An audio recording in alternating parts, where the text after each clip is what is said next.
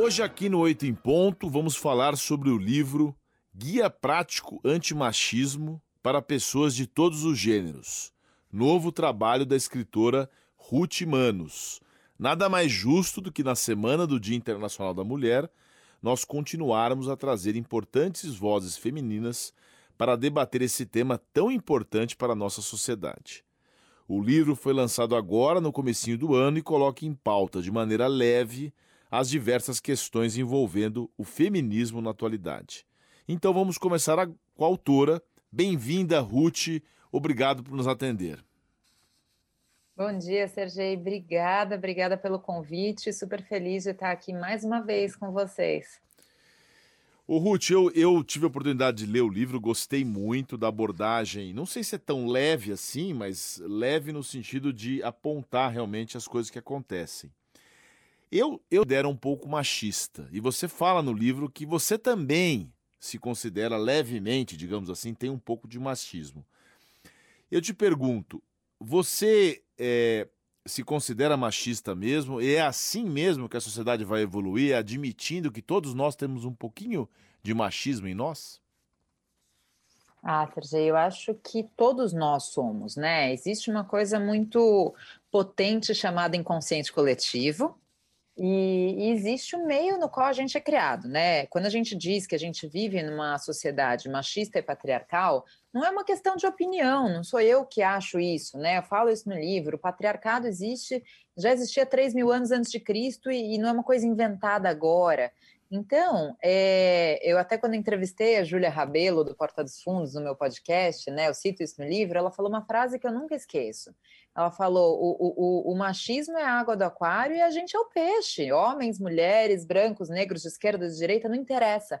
A gente vive nesse cenário e a gente é contaminado por ele. Então, o trabalho de desconstrução né, do machismo é um trabalho de uma vida inteira para todos nós. Estaria contaminado contaminada a mulher que fala assim: ah, eu nunca sofri nenhum tipo de discriminação ou de preconceito. Isso nunca me aconteceu. Você sabe que isso me lembra uma frase da professora Fabiola Marques, na, que foi minha professora na faculdade de, de Direito da PUC, e que numa matéria optativa do quinto ano, que era sobre questões de gênero, ela disse uma frase que para mim é brilhante. Ela falou assim: a mulher que diz que nunca sofreu nenhum tipo de discriminação é uma mulher extremamente distraída. Então, eu acho que é, é um pouco isso, é. né? As pessoas às vezes não têm consciência do que acontece, mas a partir do momento em que você lê, que você se informa, você, se, você vai identificando né, a, a, os atos uh, machistas que você sofre no seu dia a dia. Todos nós, homens inclusive.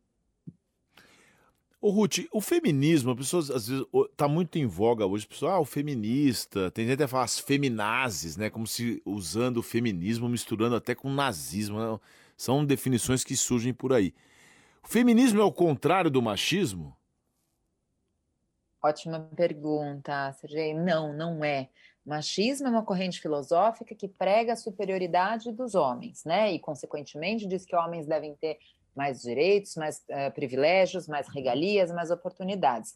O feminismo não prega a superioridade feminina, ele prega a igualdade de gênero. E ele prega, né? Eu sempre falo que são duas palavras de ordem no feminismo. A gente tem a palavra igualdade, né? E dentro das diferenças naturais que existem entre homem e mulher, como diria o bom e velho princípio da isonomia, tratar os iguais de forma igual e os desiguais de forma desigual na medida da sua desigualdade. Então, naquilo que a gente é diferente, tudo bem, naquilo que a gente é igual, vamos ser tratado igual. Né? E a outra palavra de ordem é liberdade, é a liberdade de escolha das mulheres. Então, assim, se uma mulher não quer trabalhar fora de casa para se dedicar integralmente aos filhos e à família, o feminismo concorda 100% com essa decisão, desde que seja uma decisão da mulher. Não é uma decisão do marido dela, do pai dela, ou uma decisão da lei ou do Estado. É uma decisão dela. Então, se a mulher também quiser nunca se casar, viajar ao mundo, é, se dedicar só à sua carreira, o feminismo também aplaude, né? Exatamente com o mesmo grau de aprovação, desde que a decisão seja dela. Se nós somos o, os peixes nesse aquário, nessa água machista que você mencionou na analogia lá da atriz da Porta da, da Portas dos Fundos, que papel que tem a mãe, a, o educador, né, a mãe e o pai? Muita gente fala, a mãe que é machista que passa essa ideia para a menina e para o menino. Qual é o papel que a mãe tem nesse processo? Isso é interessante, né? No livro a gente tem um capítulo chamado Parentalidade Antimachista. E eu acho sempre importante a gente tirar esse vínculo, né, relativo à mãe e falar sempre em parentalidade, os pais. É, a gente frequentemente vê a responsabilização da mulher em quase tudo na vida, especialmente na esfera doméstica, né, em relação aos filhos. Então, acho que se a gente quer se desconstruir enquanto pais machistas, a gente precisa de um trabalho conjunto, familiar. Então, é, Enquanto a gente não é, começar a questionar certas frases que a gente achou normais, né, certos hábitos que a gente acha normais, tanto pai quanto mãe, a gente, e acho que entra aí o papel de todos os educadores, padrastos, madrastas, é, avós, tios, né, todo mundo, professores, é, a gente precisa desconstruir esse tipo de raciocínio.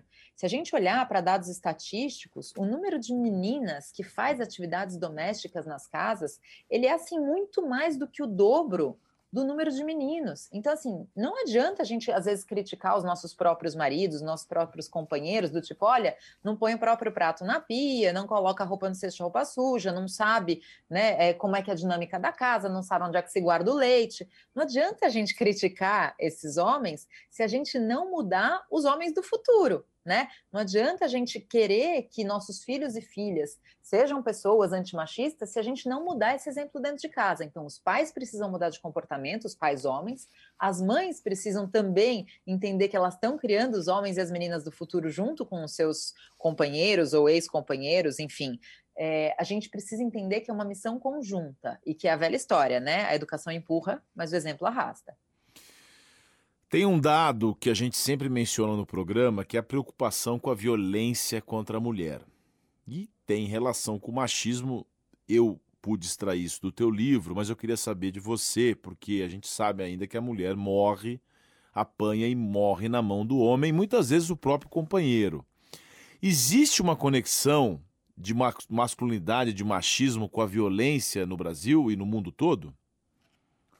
Existe, certamente, Sergei, porque é uma coisa que eu sempre digo, né? Quando a gente está falando de antimachismo, a gente definitivamente não está falando em uh, única e exclusivamente vitimizar as mulheres e culpabilizar os homens. Muito pelo contrário, né? A gente tem homens e mulheres machistas contaminados pela água do aquário e a gente tem homens e mulheres como vítimas desse sistema. Isso sem nem falar na comunidade LGBTQIA+, e outras, né? E as próprias crianças enquanto vítimas. Mas os homens são muito oprimidos pelo machismo. E aí, quando a gente está falando em machismo, acho que a gente também precisa entender uma coisa: não existe nada de errado com a masculinidade, assim como não existe nada de errado com a feminilidade. Ambos são traços de personalidades que todos nós temos, né? Todos nós somos masculinos e femininos, como já diria o Pepeu Gomes. É... Mas existe algo de muito errado com o que a gente chama de masculinidade tóxica. Aí a gente está falando de outra coisa. A masculinidade tóxica, que é o tipo de masculinidade celebrado e propagado pelo machismo, é aquela masculinidade que diz que o homem só é homem. Né, se ele for truculento, se ele for autoritário, se ele for grosseiro, e esse é o caminho para a violência. Então, quando a gente, é, desde criança, a gente ridiculariza um menino que é mais sensível, um menino que. É, e, e, ninguém aqui está misturando com orientação sexual, ninguém está falando desse assunto, né? Eu sempre brinco, aquela frase que falam, né? O que pode acontecer de tão grave com um filho que brinque de boneca? Ele pode virar um bom pai. Basicamente é isso. Então, a gente dissociar não tem nada a ver com identidade de gênero, orientação sexual, isso é outro assunto. Agora, a gente ensinar os meninos que ser truculento, gritar, bater, nada disso é bom, nada disso é saudável nem para os homens nem para as mulheres. É, nesse contexto, é, você mencionou a, a, a, frase da música do Pepeu Gomes, né? Todos nós somos um pouco masculinos e femininos. Femininos. Já seria, por exemplo, uma daquelas piadinhas que a pessoa fala: não, eu não sou, não, eu não tenho nada de feminino. Tem muito isso no imaginário, né? Tem, tem muito isso. E sabe o que é interessante a gente reparar? Uma coisa que eu falo no livro também, Sergei, que é o fato de que tudo que é atrelado ao universo masculino é uma coisa considerada um upgrade upgrade. Então, por exemplo, uma mulher que entende muito de futebol, olha que coisa interessante, uma mulher que entende muito de carro, né? Uma mulher que entende muito, por exemplo, sei lá, de uísque, né, de bebidas alcoólicas, são coisas tradicionalmente atreladas ao universo masculino. Então parece que a mulher que entende dessas coisas tem um upgrade. A mulher engenheira, né? Ela tem um upgrade do tipo, olha, ela é mulher, mas ela entende disso. E quando a gente tem coisas que tradicionalmente foram atreladas ao universo feminino, então, por exemplo, a cozinha, o bordado, é, e que não estou dizendo que todas as mulheres gostam disso, mas são coisas, né? São tradições. Quando um homem gosta desse tipo de coisa, a gente tem uma espécie de rebaixamento, né? Então, de ridicularização o homem que é professor de jardim de infância, né? O homem que é cabeleireiro, ou o, o, homem que gosta de fazer tricô ou de bordar, o homem que gosta muito de se dedicar à cozinha. Enfim, todas essas coisas são vistas como rebaixamentos da personalidade. Então é importante a gente entender que enquanto a gente tiver essas coisas atreladas ao gênero e um gênero superior ao outro, a gente também não evolui enquanto sociedade. Para quem chegou agora, nós estamos conversando com a escritora Ruth Manos, que acaba de lançar o livro Guia Prático Antimachismo para Pessoas de Todos os Gêneros. O Ruth, recentemente a ministra Carmen Lúcia, ano passado, ela reclamou do ministro Gilmar Mendes que a interrompeu. Falou assim: ah, se fosse um homem, é, o senhor não teria feito isso. Ele ficou super sem graça, pediu desculpas. Eu pergunto, a sociedade machista leva a, ao homem questionar a razão da mulher de maneira mais acachapante ou Gilmar Mendes estava distraído? Olha, eu acho que é, nem sempre a, a, conduta que agride é uma conduta proposital de alguém que tinha má intenção. Mas é importante que a gente estabeleça que a agressão é agressão, voluntária ou não. Né? Então, assim, ah, desde coisas como quando a gente é uma mulher que está no ambiente de trabalho recebe um elogio pela nossa aparência física. Eu até entendo que, especialmente em outras gerações, os homens podem achar que isso era uma coisa bem-vinda. Né? A intenção não é ruim, mas a gente, em ambiente profissional, quer ser elogiada pela nossa performance profissional. Isso é machismo, sim né? Então, eu acho que, por exemplo, em condutas de interrupção, né, que hoje em dia já tem um nome, um termo em inglês para isso, que é o man interrupting, né, que é o homem interrompendo, sobre o qual eu falo no livro, é, a gente tem até uma, mais uma vez essa incidência do, do, do, inconsciente, do inconsciente coletivo. A gente, desde criança, é treinado para ter mais reverência pela voz masculina, né? A voz do pai, quando se coloca, é uma voz que deixa a gente mais alerta, muitas vezes, do que a voz da mãe, que é a voz mais doméstica, é a voz mais do dia a dia. É, e o próprio timbre da voz tem um, um poder maior, né, de, de, se sobrepor o timbre masculino. Agora, a gente precisa questionar isso. Né? Ah, no livro eu menciono um dado de que nos debates entre, entre, o Trump e a Hillary Clinton em 2016, teve um debate no qual ele interrompeu a Hillary Clinton 52 vezes. E muita gente poderia dizer, ah, mas é que é o Trump, ele é um troglodita mesmo. Né? Basta a gente olhar para os dados de 2018, eh, no Roda Viva, quando, né, na corrida presidencial de 2018, nas entrevistas, quando foi entrevistado o Ciro Gomes, ele foi interrompido acho que oito vezes. Quando foi o Boulos, ele foi interrompido 12 vezes. E quando foi a Manuela Dávila, foram 64 vezes. Então, existe, de fato, um desrespeito pela voz feminina que precisa ser analisado por cada um de nós, né? E, e, e, precisa ser dito, como a ministra Carmen Lúcia se manifestou. Se fosse um homem, não seria assim. É, a diferença é abissal, né? 64 vezes de interrupção para 12. Então, realmente é algo é, contundente. E alguém poderia dizer, no seu exemplo, ah, mas o Trump é assim mesmo, interrompe todo mundo. Mas é curioso, você me fez pensar, no debate com o Biden, ele interrompeu menos o Biden do que ele interrompeu a Hillary. Então. Né? Nem, nem, não, nem se tem dúvida é, disso. Você, é, estatística, fui né? pesquisar, né? Eu fui pesquisar os dados e não se encontra número de interrupções do Trump contra o Biden. Por quê? Porque aí talvez a interrupção seja até mútua, né?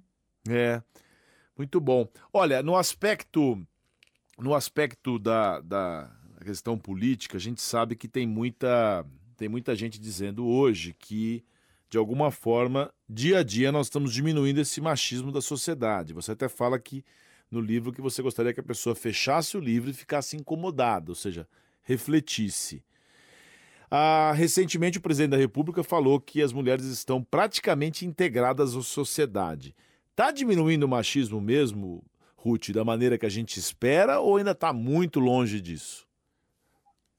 Sergei, eu acho que a, a, Eu não vou nem comentar a fala do presidente, porque é, é, tão leviana, né? Assim, em consonância com todo o comportamento dele, mas é, eu acho que a, a pandemia ela veio para marcar uma série de, de coisas que, se a gente tinha dúvida, a gente não tem mais dúvida. Né? O crescimento exponencial da, da violência doméstica é, que a gente teve, é, que tem esses dados né, no, no, no livro, é, marca um fato de que realmente a gente tira o quê? A gente tira o carro, o bar e o estádio do homem, de repente ele se torna bárbaro e a gente vai dizer não, o machismo está diminuindo.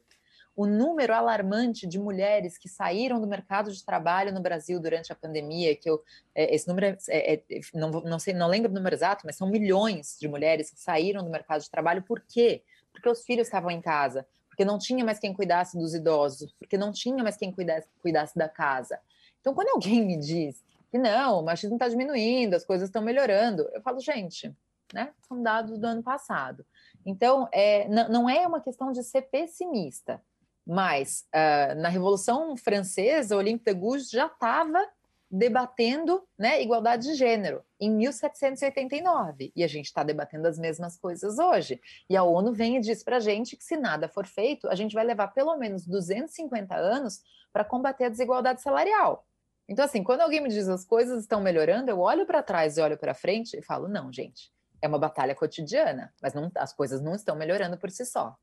E como é que você, você, embora é, seja autora de um livro que já, já propõe um debate profundo, e por óbvio isso, isso já é um exercício do feminismo, mas como que você exerce o feminismo no dia a dia e para convencer as pessoas que eu acho assim, Ruth, é difícil a pessoa ser anti-machista, anti como é difícil ser antirracista.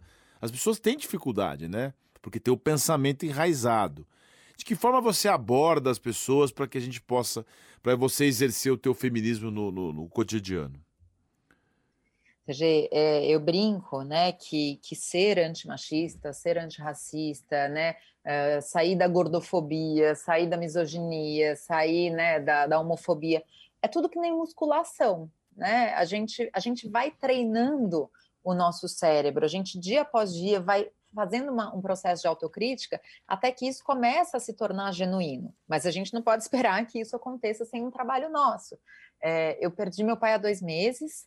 É, eu tenho até uma nota no livro do, do quão difícil foi tentar revisar o livro. Muitas vezes eu falo dele, não sabia se tinha que mudar o tempo verbal ou não mas eu conto uma história que eu conto do meu pai no livro, né? Meu pai que, enfim, um homem sempre foi um, um intelectual, um professor universitário, diretor de faculdade, vice-reitor, é, mas que só foi ter contato com esses assuntos a partir da minha pesquisa e das minhas conversas.